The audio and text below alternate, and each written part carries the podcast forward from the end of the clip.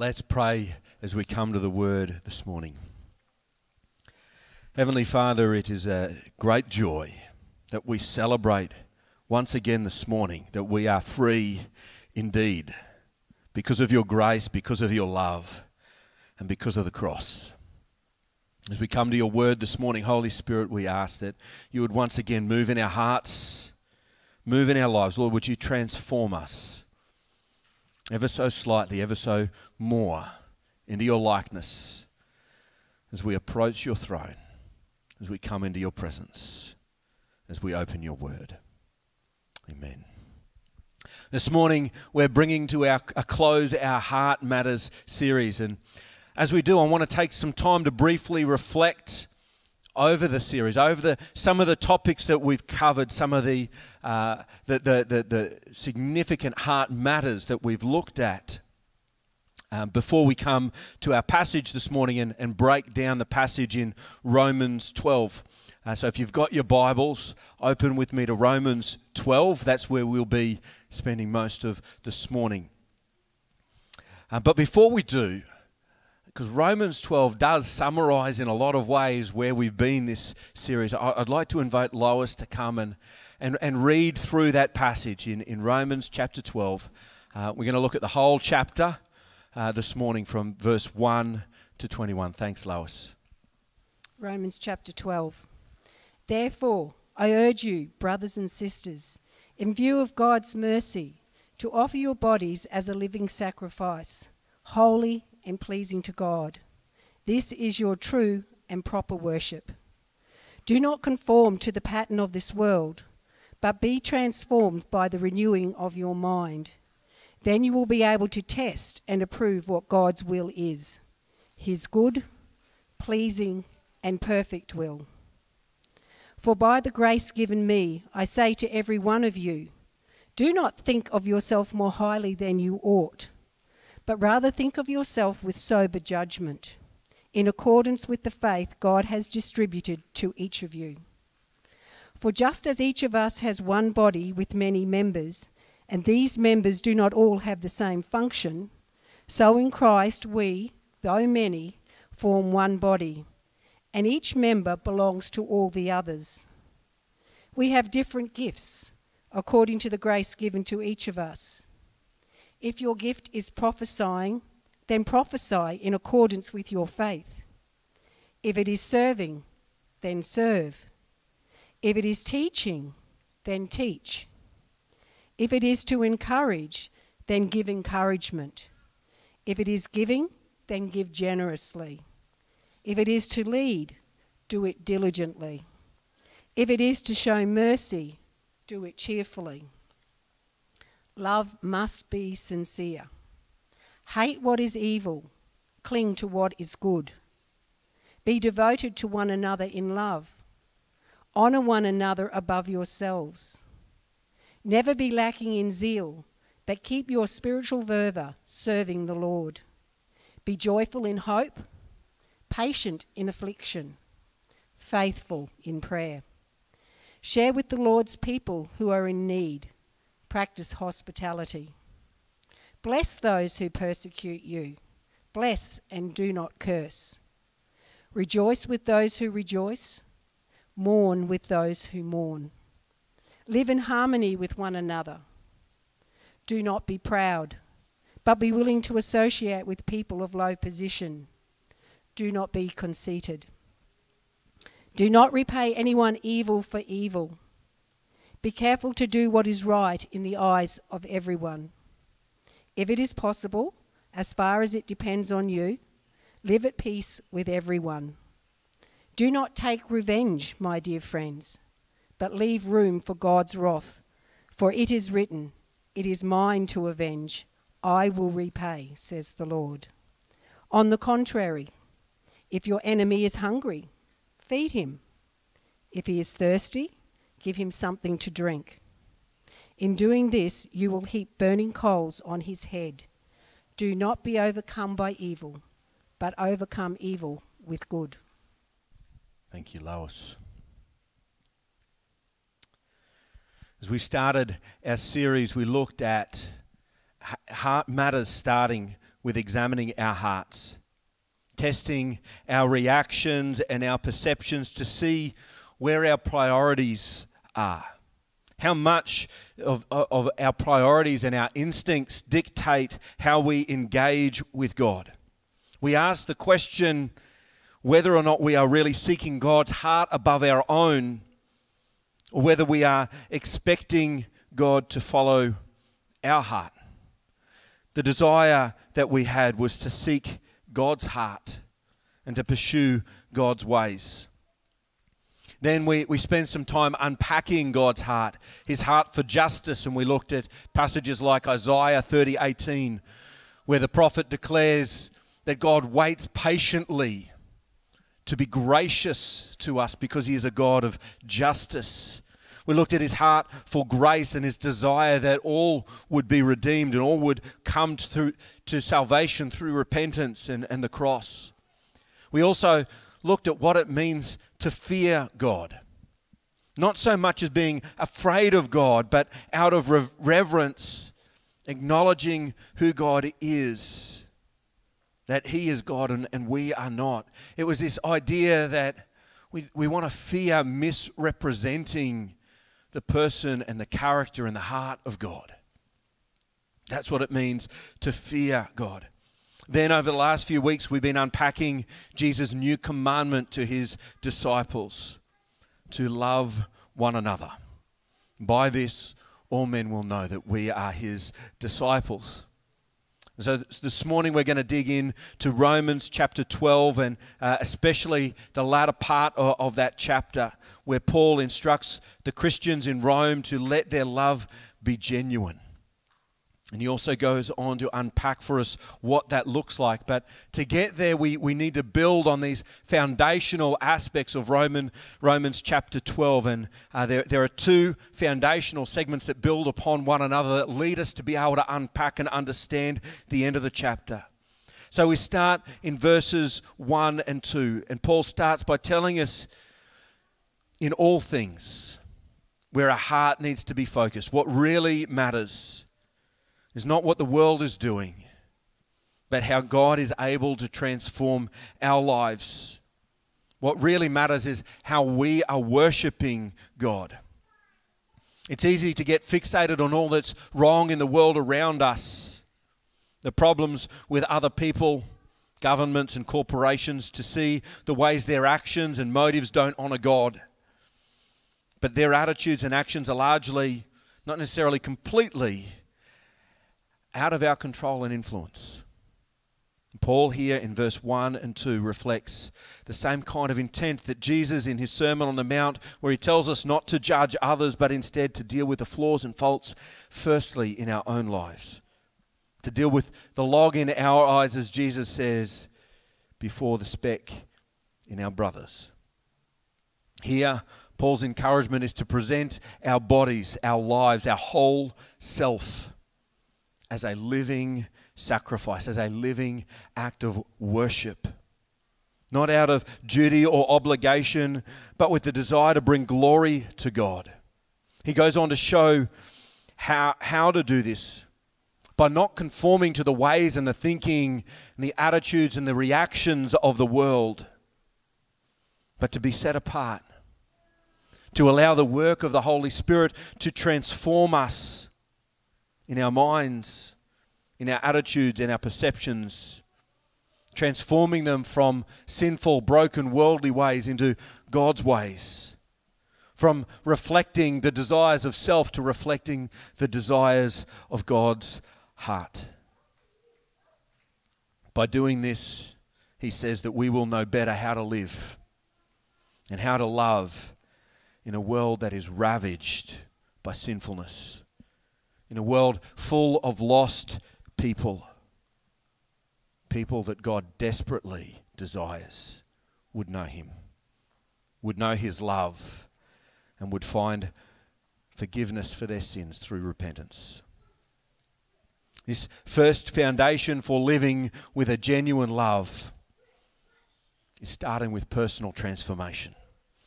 The second foundation for living with genuine love is life in the body. And Paul moves on to talk about what it is like to function as the body of Christ, to live as the family of God.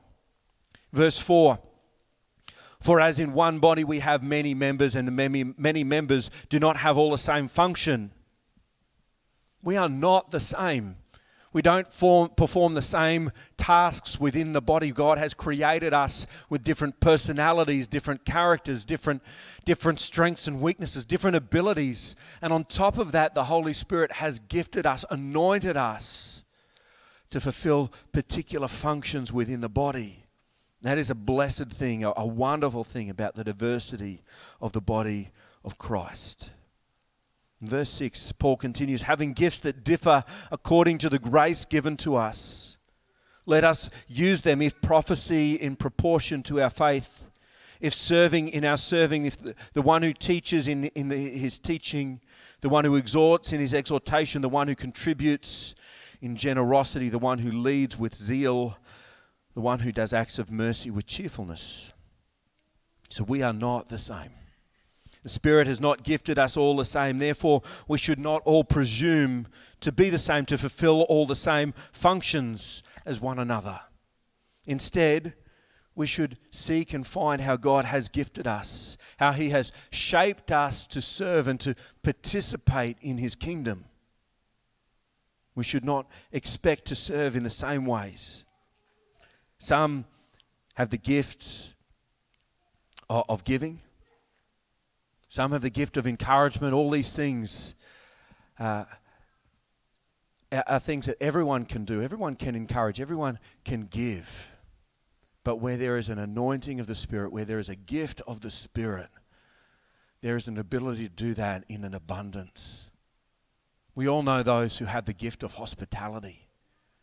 And hospitality is just something that they are able to be generous in that they have great joy in and uh, that, that God works through them in that. We, we see those who have the gift of giving, and for them it is nothing to give generously and abundantly. Those who are encouragers, to come alongside and encourage, to lift up, to build up, and they seem to do it effortlessly. This is what we mean by the gifts of the Spirit, the enabling of the Spirit. It magnifies a person's ability and the effectiveness beyond what we would ordinarily be able to do. There's a, a longer list of, of some of these gifts of the Spirit in 1 Corinthians 12, and I encourage you to take some time to go and read through this, prayerfully read through this, and say, God, how have you shaped me? How have you led me and created me and gifted me to work within your body, within your family? There's one other that, that Paul mentions here that is worth noting, and that is the gift of teaching. Again, it is something that all of us can do to some extent as, as we all go and share our faith, as we, we give testimony of the work of God in our lives, not just in bringing us to a point of salvation but testifying to the work of God, His faithfulness each week. This morning we've heard of the, God's faithfulness in Roger's life, in, in providing that medical attention and, and providing some, some wisdom and understanding about what he had been wrestling with and battling with for a long time. There is testimony to God's goodness and God's love and God's hand upon this man's life.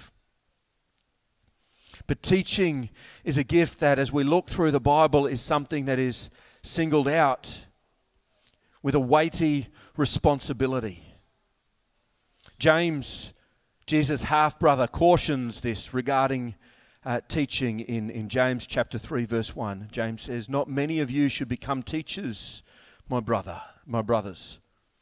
For you know that we who teach will be judged with a greater strictness. We're going to see later on how this comes to bear in, in more of what, what Paul says later on. But for now, let us understand this second foundational aspect of living in the body, pursuing God's heart, that we would serve abundantly within our giftedness, that we would pursue God and the work of His Holy Spirit through us, as Paul says in Ephesians 3 19, 20, who is able to do immeasurably more than we can ask or imagine according to His power, not our ability, His power that is at work within us. Just think about that for a minute. When we function as the body of Christ, according to the work of the Spirit, the gifting of the Spirit, the gifts of His grace within us, God, the Father, is able to do immeasurably more than you can ask or imagine, according to His power, His will that is at work within us. Immeasurably more than you can ask or imagine. How much can you imagine? Could you imagine a hundred people gathered worshiping and giving glory to God? Could you imagine a hundred homeless people coming and finding food, finding shelter? Could you imagine a hundred broken marriages being restored? I, I, sometimes a hundred seems small, but when we, when we break it down, we sort of think, well, what's realistic? Realistically, what would we imagine? 50? 20? 10? 10 would be amazing, wouldn't it? I, I, could, I could see, I could imagine 10. I could ask God that in the next 12 months, we would see 10 marriages through the, through the relationships that we have here, the work that God is doing in and through the body of Christ here in Bowen Baptist Church, that 10 marriages would find redemption and healing. Wouldn't that be incredible? Wouldn't that be something to celebrate? But Ephesians 3 19 and 20 says that God is able to do immeasurably more what we see and what we can understand, what we can comprehend when, when we give ourselves to God, when we allow Him to work within the body, when we trust in His power at work within us, He does immeasurably more than we could ask or imagine. So these are the foundations that, that Paul gives us as we function within our spiritual gifts we are living and working together through God's power at work within us. As we pursue God's heart and God's ways, our focus is firstly on, on getting our relationship with God right. Seeking and finding the flaws and the faults in, in our lives. As David says in Psalm 139 Search me, O God, and see if there is any offensive way, and lead me in your ways everlasting. And as we pursue God's heart, finally, Paul paints this picture for us of how to live and how to engage in a world that is shaped by the brokenness brought on by sin. This is what Paul says let love be genuine. Abhor what is evil, hold fast to what is good, love one another with brotherly affection, outdo one another in showing honor. It's so easy to be critical and judgmental of one another, isn't it? To find the fault and find the flaws. Paul says, don't get caught in that trap. Outdo one another in showing honor, in building one another up, encouraging one another in our giftedness. Do not be slothful in zeal. Do not be lacking in zeal, enthusiasm. Instead, Paul says, be, be fervent in the Spirit. Serve. This is important. Not me, not your family, not yourself. Don't serve the church. Serve the Lord. Serve the Lord. We're not here to make Bowen Baptist Church great because we can't do that. We're not about that. We are about serving the Lord. We're about glorifying God's kingdom, seeing God's kingdom in all of its glory and all of its majesty. Paul's encouragement here is that in light of all that might distract us and divide us, to remain united and focused on what matters most God's love and God's ways. To do this, he tells us to abhor what is evil, and the temptation that we have is to look outside of ourselves, to focus on the evil around us, the evil in, in others that we see, the evil in the world, the evil in our politicians and our corporations and our governments, the evil in, in secular groups within our society. But that's not what Paul is saying. Because remember, right back at the beginning of this chapter, be transformed by the renewing of your mind. And, just before this, let love be genuine. Your love be genuine. And then just after this, he says, hold fast to what is good. These are instructions that Paul is giving for us that we would confront the evil temptations, the, the, the, sinfulness within our lives. Let our love be genuine. Abhor the evil temptations that, that, that torment us, that we wrestle with within the, our flesh. Hold fast to one another and love what is good. Paul, fin- Paul finishes out verse 11. The encouragement is to lavish. I love this word, lavish lavish love on one another. And you remember how I describe lavish? Um, favorite snack of mine is a peanut butter and jam sandwich. I can't have it as often as I can't indulge in it as often as I'd like. It brings on terrible heartburn and reflux. But the only way I can see to make a decent PB and J is equal portions bread, jam, and peanut butter and, and it is lavished on there. It is caked on thick. That's what it means to lavish. Cake it on thick.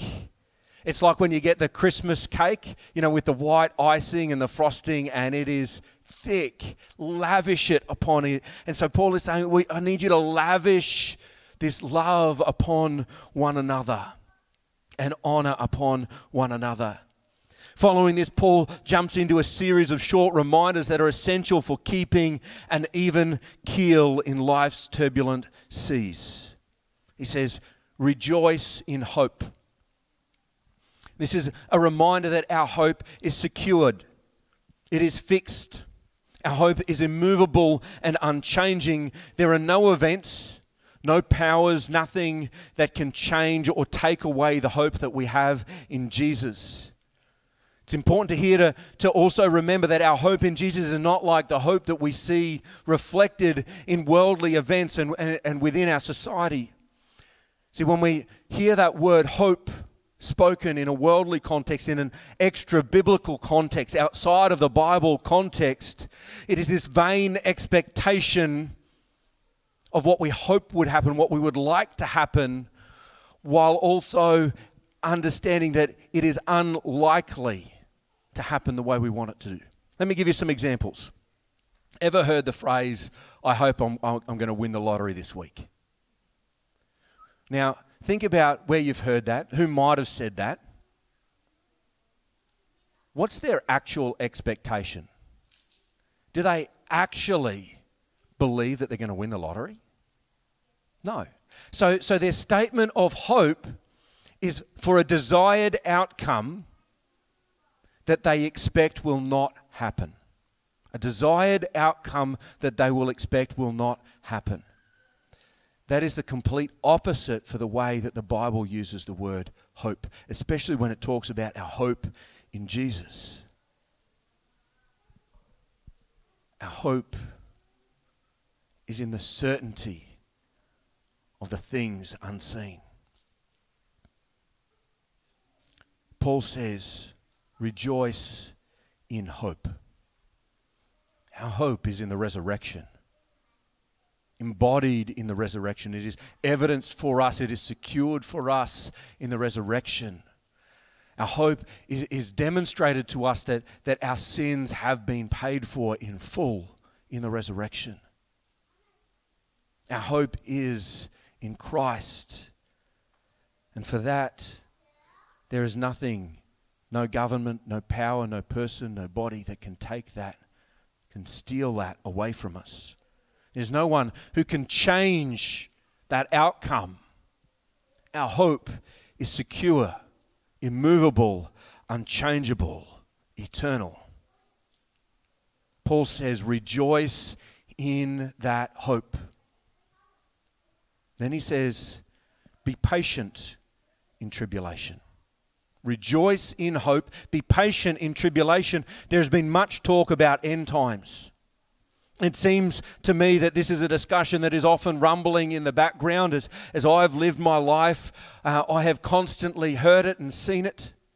And as I reflect on, on worldly events throughout my years, the decades that I've been alive, and I reflect on the, the Word of God, what I see is indeed we are in end times. We have been since the ascension of Christ, and we will be until He returns. The truth is that the Bible does not press us to run away or hide at the mere possibility of persecution or tribulation. Instead, God has sought to prepare us for the inevitable trials that will come as a result of following Him, the hardships that we will endure for the sake of the gospel, for the sake of the lost. As the world declines further into sinful depravity and away from God.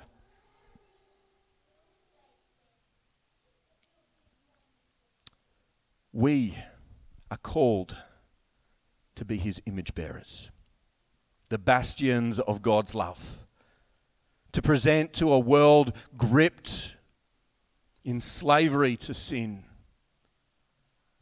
shadowed from the glory and majesty of God. He has entrusted us in our lives to be beacons of hope and mercy and joy to a world that is lost. So Paul says, Do not fear tribulation. Instead, rejoice in your hope.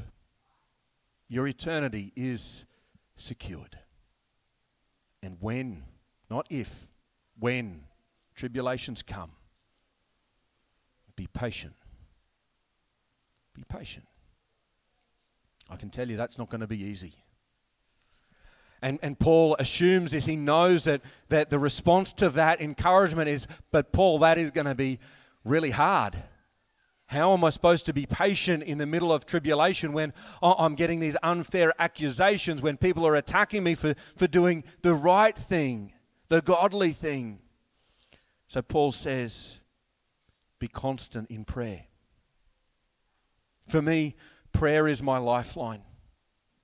Prayer is my safe harbor, my refuge. Because when I can't, God can. When I don't know what or how or why, God does. In prayer, I find peace. In prayer, I am reminded of my hope. In prayer, I am able to surrender my situation, my fears, and my anxieties and, and hand them over to a God who is able, a God who is victorious. Brothers and sisters, be constant in prayer.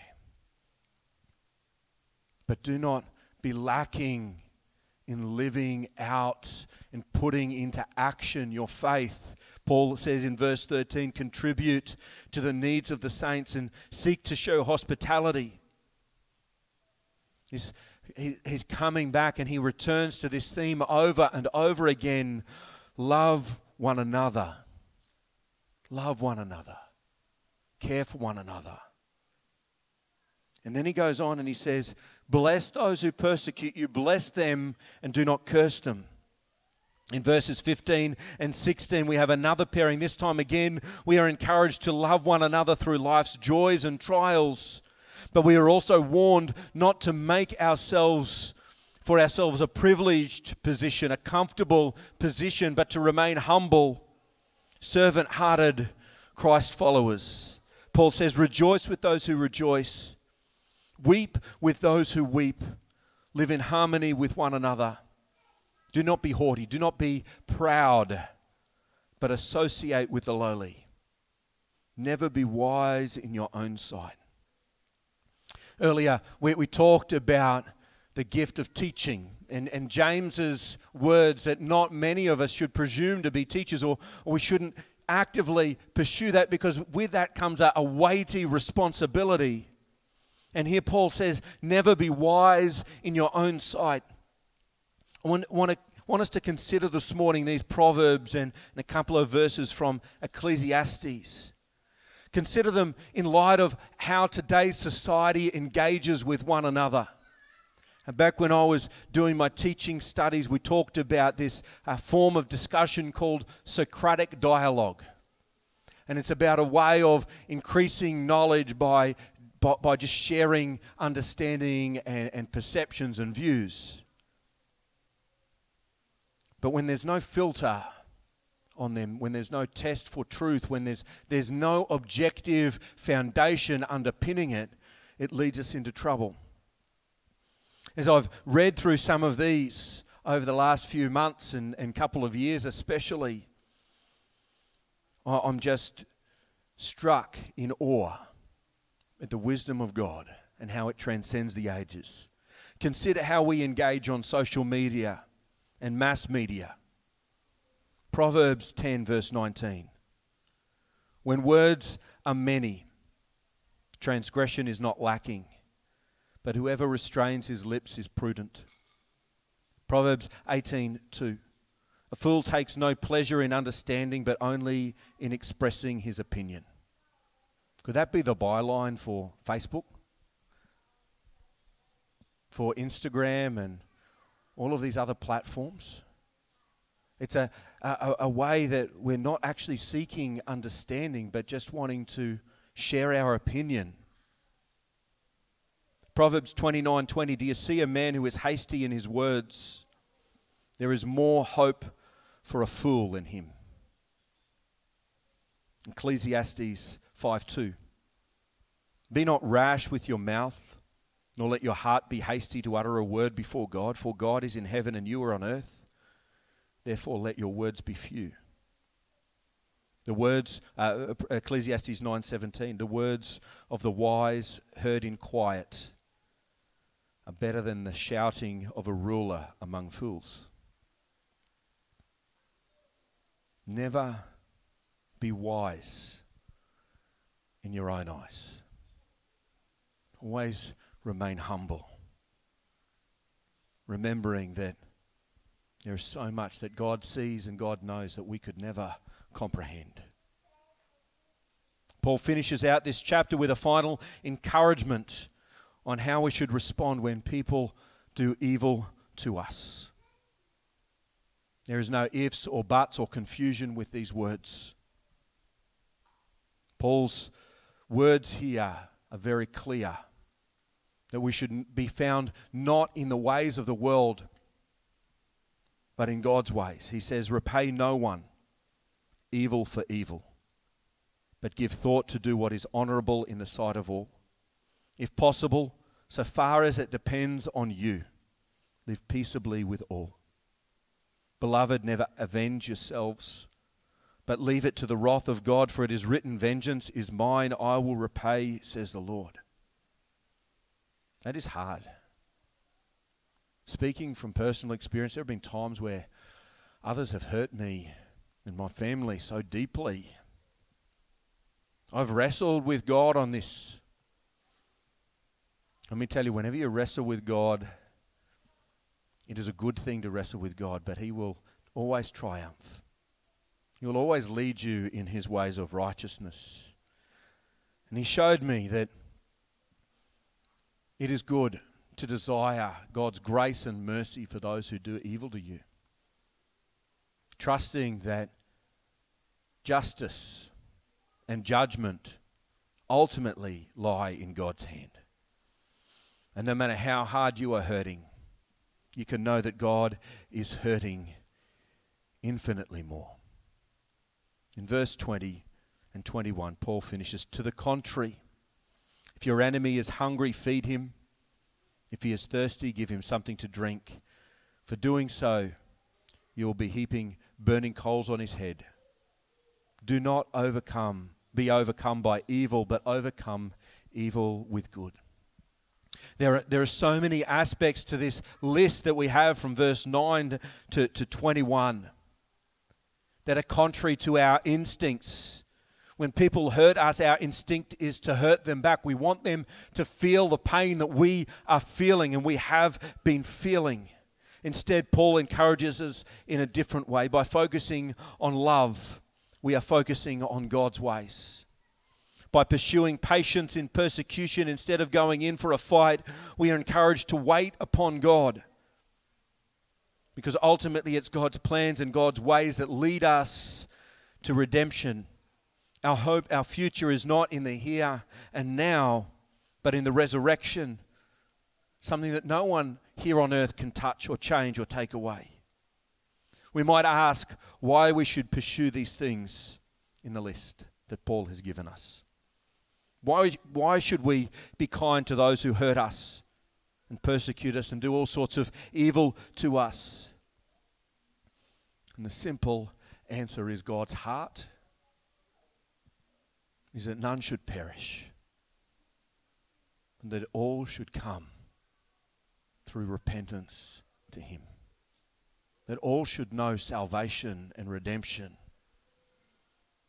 So, those that are, are hurting us and lashing out at us, God's heart says, I want them to know my love. I want them to see my grace. And when we allow the bitterness of self to get in the way, we, we create an obstacle to the gospel. As we seek God's heart and God's ways, as we pursue God's love, it impacts the way we live our life. It, it changes the way we relate to one another and the world around us. It transforms the way we see people and events, the way we respond to situations, the way we respond to how people treat us, talk to us, and even talk about us. Let us be transformed by the renewing of our mind. Let us rejoice in hope. Be patient in tribulation. Be constant in prayer. And let our love be genuine. Let's pray. Almighty God, gracious Heavenly Father, we thank you that you are over all things, above all things, and sovereign in all things.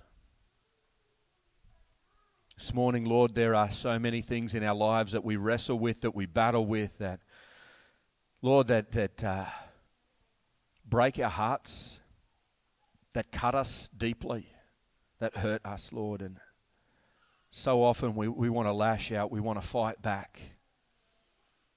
And our heart this morning, Lord, our desire this morning is that we would know your will, know your ways, know your heart in these times and these matters, Lord, that, that we may lament and grieve before you.